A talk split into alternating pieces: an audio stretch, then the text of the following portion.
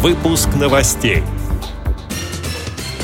Депутаты Законодательного собрания Нижегородской области направят Дмитрию Медведеву обращение о помощи инвалидам. В Ижевске для кондукторов прошел семинар «Психология и практика общения с инвалидами по зрению». В Подмосковье на базе «Сосновый бор» завершил работу спортивный лагерь для детей с инвалидностью и без. Далее об этом подробнее в студии Наталья Гамаюнова. Здравствуйте. Здравствуйте ходе заседания Комитета по социальным вопросам депутаты Законодательного собрания Нижегородской области приняли решение подготовить к председателю правительства РФ Дмитрию Медведеву обращение о помощи нижегородским инвалидам.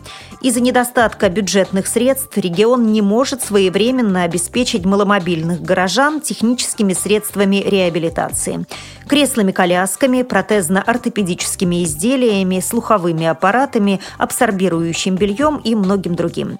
По данным Нижегородского регионального отделения Фонда социального страхования Российской Федерации, на сегодняшний день не удовлетворены 110 тысяч заявок на технические средства реабилитации.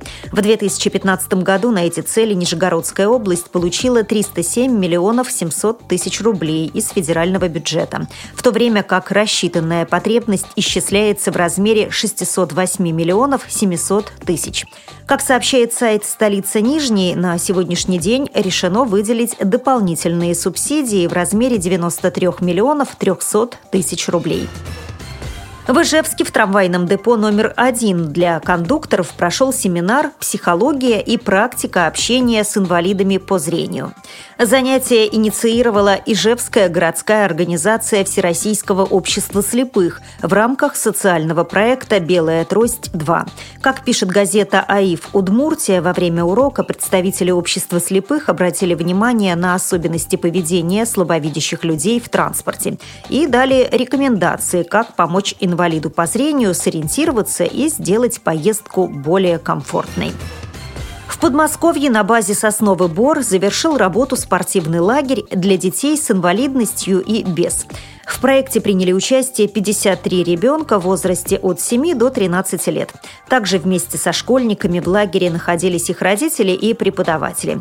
Мальчишкам и девчонкам предложили обширную программу. Занятия в бассейне и в спортивном зале, игры на свежем воздухе, а также мастер-классы по водному полу и голболу. Мероприятие инициировала региональная общественная организация «Инвалидов Перспектива» совместно с футбольным клубом «Спартак». «Спартак Москва» в рамках проекта рождены для движения «Вместе лучше». О причинах открытия лагеря рассказывает менеджер спортивных проектов региональной общественной организации людей с инвалидностью «Перспектива» Ольга Котова.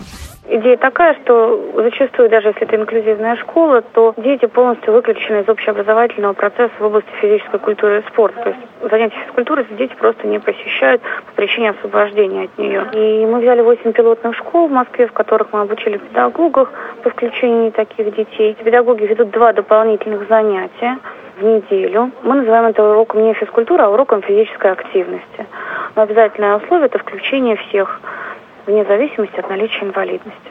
Надо сказать, что дети в группе, когда они смешиваются, абсолютно нет разницы. Они, может быть, сами даже не понимают, кто из них с инвалидностью, кто нет. Все прекрасно участвовали во всех мастер-классах, которые предлагали. Все прошло успешно. Пансионат, в котором проходил лагерь, тоже абсолютно доступен для людей с инвалидностью. Отмечу, что в лагере сотрудникам перспективы помогали родители и волонтеры компании Nike. С этими и другими новостями вы можете познакомиться на сайте Радио ВОЗ. Мы будем рады рассказать о событиях в вашем регионе. Пишите нам по адресу новости собака ру. А я желаю вам всего доброго и до встречи!